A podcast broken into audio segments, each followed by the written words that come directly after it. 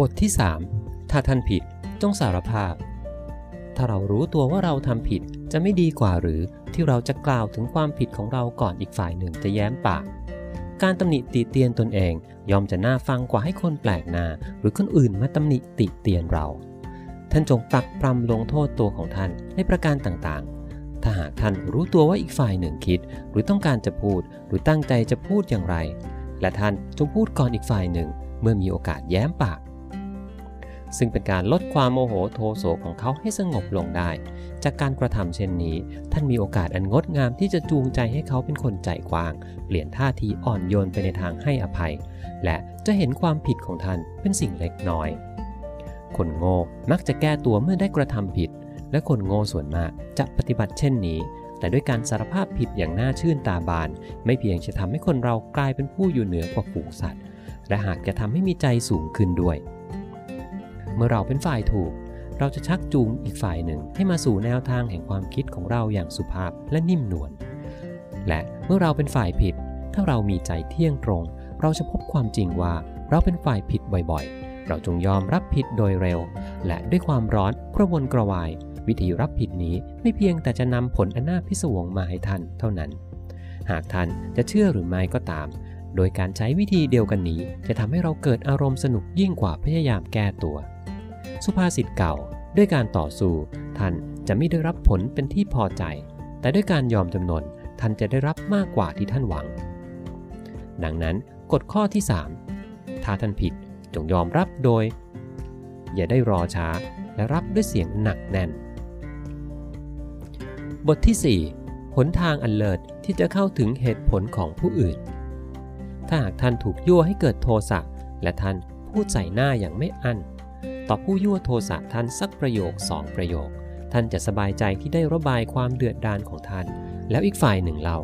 เขาจะมีส่วนร่วมสบายใจเหมือนท่านหรือเปล่า การเอะอะโผงผางของท่าน กิริยาท่าที ตั้งท่าเป็นศัตรูของท่าน ท่านคิดว่าเป็นของง่ายที่จะชักนำให้เขามีความเห็นสอดคล้องกับท่านกระนั้นหรือวูดโรวินสันกล่าว ถ้าท่านมาหาข้าพเจ้าด้วยการกำหมัด ข้าพเจ้ารับรองว่ามัดของข้าพเจ้าจะกำแน่นยิ่งไปกว่าของท่าน แต่ถ้าท่านมาหาข้าพเจ้าและพูดว่า เรามานั่งลงปรึกษาหารือกันดีกว่า และถ้าหากความคิดเห็นของเราขัดแย้งกัน เรามาทำความเข้าใจกันว่า เหตุใดเราจะมีความเห็นไม่ตรงกัน และอะไรเป็นแง่ในปัญหานั้น เราจะพบความจริงว่า เรากลายเป็นกันเอง และความเห็นขัดแย้งกันในแง่ต่างๆ จะมีอยู่บ้างก็เพียงเล็กน้อย ในเมื่อ แง่ที่มีความเห็นสอดคล้องกันมีอยู่มาก และถ้าเราเป็นคนรู้จักมีน้ำอดน้ำทน พูดอย่างเปิดเผยตรงไปตรงมา และมีเจตนาที่จะสมัครสมานซึ่งกันและกัน เราจะผ่อนสั้นผ่อนยาวเข้าหากัน ถ้าบุคคลใดมีใจปวดร้าวอยู่ด้วยความขุ่นแค้นและโกรธเคืองท่านท่านจะไม่สามารถจูงใจให้คล้อยตามแนวความคิดของท่าน เป็นอันขาด แม้จะใช้หลักตรรกะวิทยาที่มีอยู่ทั้งหมดในโลกพ่อแม่ที่ชอบดุด่า และนายหรือสามีที่ชอบใช้อำนาจ หรือภรรยาที่ชอบจู้จี้ควรจะรู้ความจริงว่า จากการปฏิบัติดังกล่าว จะไม่ทำให้อีกฝ่ายหนึ่งเกิดความต้องการที่จะเปลี่ยนใจ ท่านและข้าพเจ้าสามารถบังคับบีบคั้นให้บุคคลใดมีความคิดเห็นสอดคล้องกับเราได้ ถ้าเราใช้วิธีสุภาพอ่อนโยนอย่างกันเอง เราจะสามารถจูงใจเขาเหล่านั้นให้คล้อยตามแนวความคิดของเราได้ลินคอนกล่าวว่า น้ำพึ่งเพียงหยดเดียว จับแมลงวันได้มากกว่าน้ำบรเพชรหนึ่งแกลลอน เพราะฉะนั้นถ้าท่านต้องการจูงใจผู้อื่นให้เห็นดีเห็นชอบในวัตถุประสงค์ของท่าน สิ่งแรกที่สุดที่ท่านจะต้องปฏิบัติก็คือทำให้เขาเชื่อถือว่าท่านเป็นมิตรสุจริตของเขา ด้วยเหตุนี้ถ้าท่านจะใช้น้ำพึ่งสักหยดหนึ่งเหยาะลงในหัวใจของอีกฝ่ายหนึ่งให้ชื่นฉ่ำซึ่งท่านจะพูดอะไรแก่เขาก็ตาม จะเป็นทางอันล้ำเลิศที่จะดึงเหตุผลของเขาให้หันมาสอดคล้องกับของท่าน ติดต่อฉันมิตร เห็นอกเห็นใจ และขอร้องในการยกย่อง ความสุภาพอ่อนโยนและไมตรีจิตจะต้องมีอิทธิฤทธิ์มากกว่าความฉุนเฉียวเกรี้ยวกราดและการใช้กำลังบังคับเสมอ สรุปเมื่อท่านต้องการจูงใจให้ผู้อื่นคล้อยตามแนวความคิดของท่าน กฎข้อที่ 4 จงเริ่มต้นด้วยมิตรไมตรี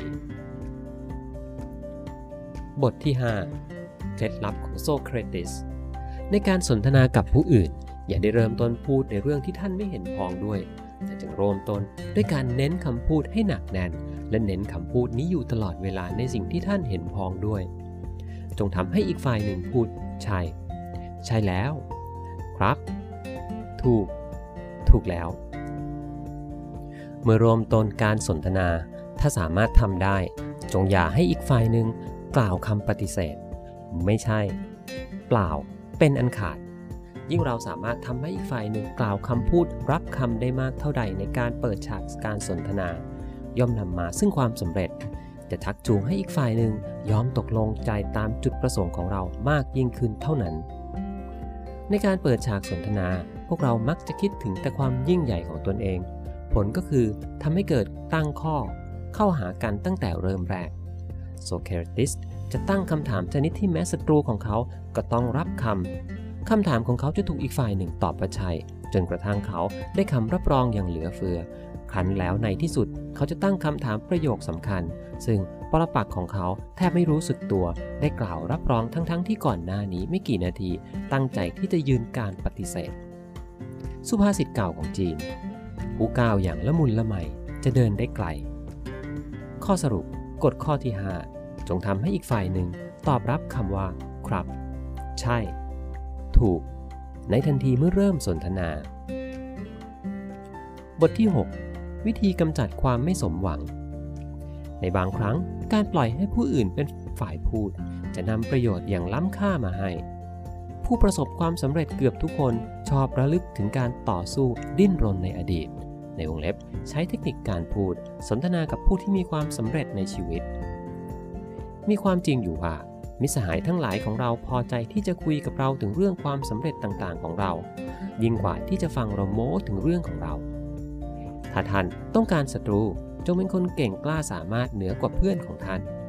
แต่ถ้าท่านต้องการมิตรจงให้เพื่อนของท่าน เก่งกล้าสามารถเหนือไปกว่าท่าน เพราะว่าเมื่อเพื่อนของเราเก่งกล้าสามารถเหนือกว่าเรา เขาจะเกิดความรู้สึกเป็นคนสำคัญ แต่ถ้าเราเก่งกล้าสามารถเหนือกว่าเขา เขาจะเกิดความรู้สึกต่ำต้อย และก่อให้เกิดความอิจฉาริษยา ชาวเยอรมันมีสุภาษิตอยู่ประโยคหนึ่งว่า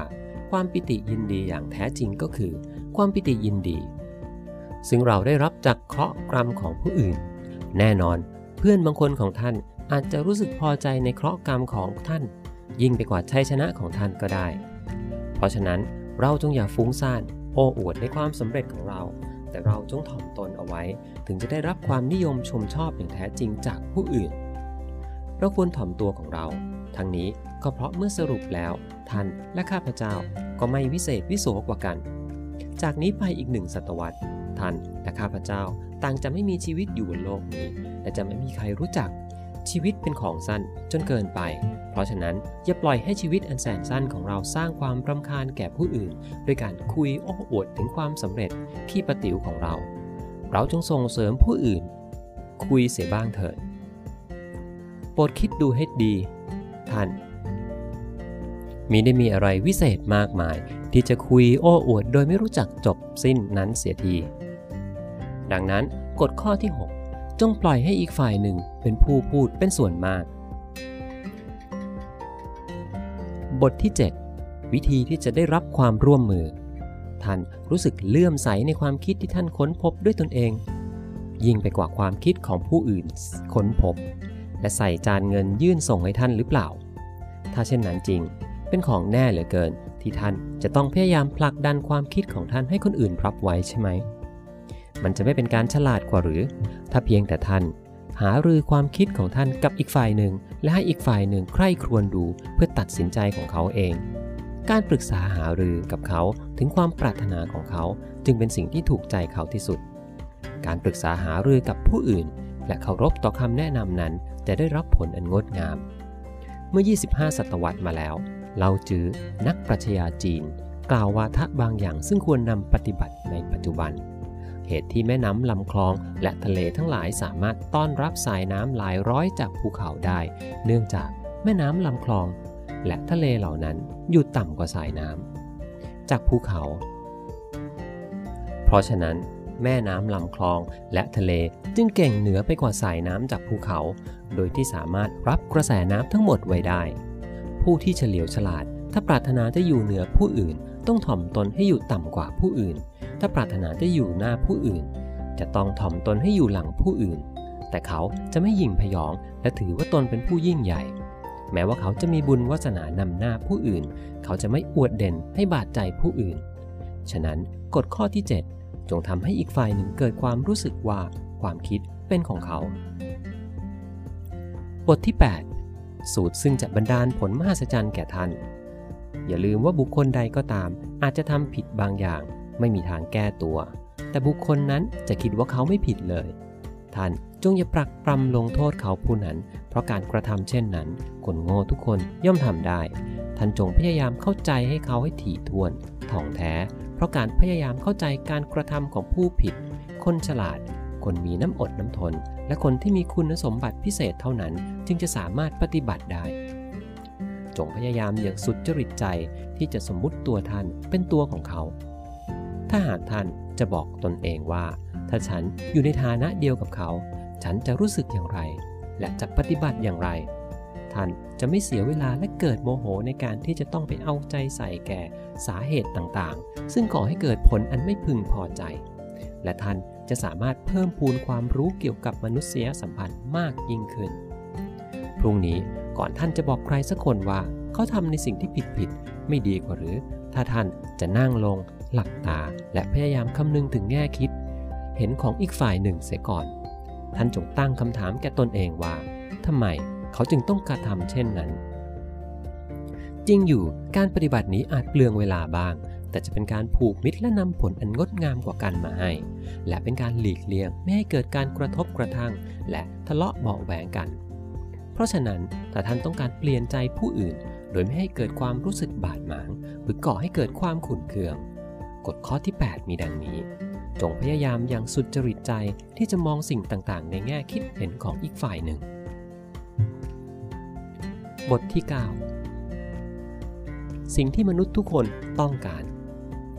คาถาศักดิ์สิทธิ์ที่สามารถหยุดการโต้เถียงทำลายความรู้สึกโกรธเคือง สร้างมิตรไมตรี และทำให้อีกฝ่ายหนึ่งฟังอย่างตั้งอกตั้งใจ ผมมิได้โทษคุณเลยแม้แต่น้อยที่คุณรู้สึกเช่นนี้ ถ้าผมเป็นคุณ แน่นอนเหลือเกิน ผมจะต้องรู้สึกเหมือนอย่างคุณเช่นเดียวกันคำพูดเช่นนี้ แม้แต่คนผ่านเกเรอย่างร้ายกาจที่สุดก็จะเยือกเย็นลง ท่านอยู่ในฐานะใดก็ตาม ควรถือว่ามิได้เป็นเกียรติอันใหญ่โตเลย และจำไว้ว่าคนที่ท่านติดต่อด้วย แม้จะเป็นคนที่ขี้หงุดหงิด ฉุนเฉียว พูดดันทุรังและปราศจากเหตุผล เขาไม่ได้เป็นคนต่ำช้าสารเลวมากมายนักที่ต้องอยู่ในฐานะนั้น จงรู้สึกสลดใจต่อมนุษย์ที่น่าสมเพชคนนั้น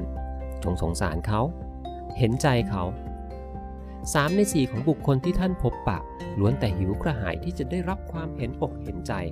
จงให้มันแก่เขา แล้วเขาจะรักท่าน ความเห็นอกเห็นใจเป็นยาวิเศษที่จะบำบัดความเศร้าใจ ฉะนั้นกฎข้อที่ 9 จงเห็นอกเห็นใจต่อความรู้สึกนึกคิดและความปรารถนาของอีกฝ่ายหนึ่ง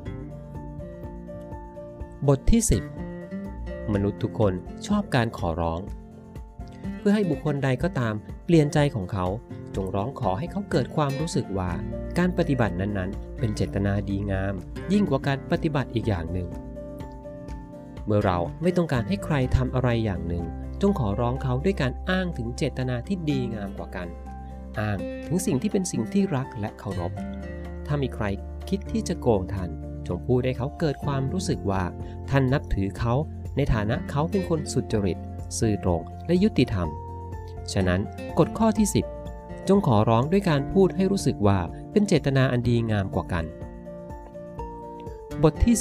11 ภาพยนตร์ ปฏิบัติเช่นนี้ วิทยุปฏิบัติเช่นนี้ทำไมท่านจึงไม่ปฏิบัติตามบ้าง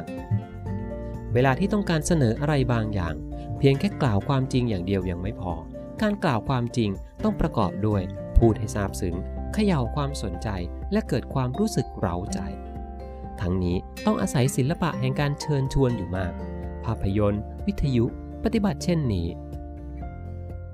ถ้าต้องการให้มีผู้เอาใจใส่ข้อเสนอของท่าน ท่านก็ต้องปฏิบัติเช่นนี้ ฉะนั้นกฎข้อที่ 11 จงแสดงความคิดเห็นของท่านให้เป็นที่เร้าใจ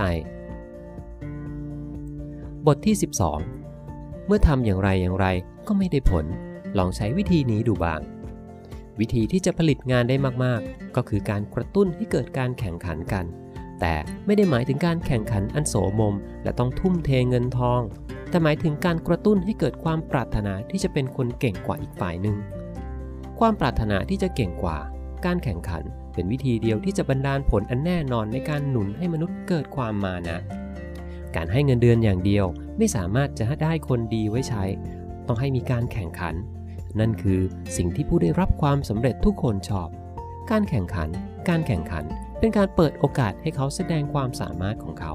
เปิดโอกาสให้เขาพิสูจน์คุณค่าตัวของเขา เพื่อไปสู่จุดหมายแห่งการเป็นคนเก่ง และชัยชนะ ถ้าท่านต้องการจูงใจบุคคลอื่น บุคคลที่องอาจ ห้าวหาญ บุคคลที่มีสมรรถภาพให้คล้อยตามความคิดของท่าน กฎข้อที่ 12 จงพูดท้าทาย